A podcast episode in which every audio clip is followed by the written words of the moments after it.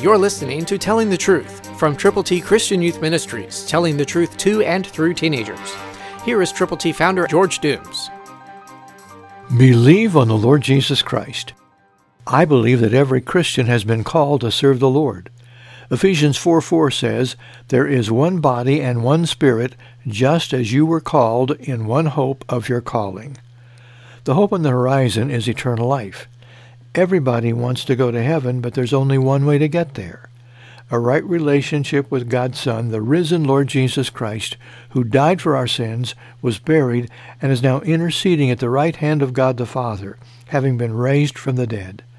God wants you and me to trust his Son and to share our faith in him with every person we possibly can.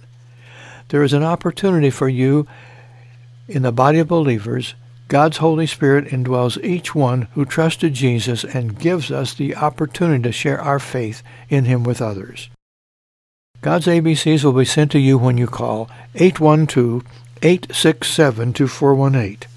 Let us know how many you will prayerfully distribute, and we will send them to you.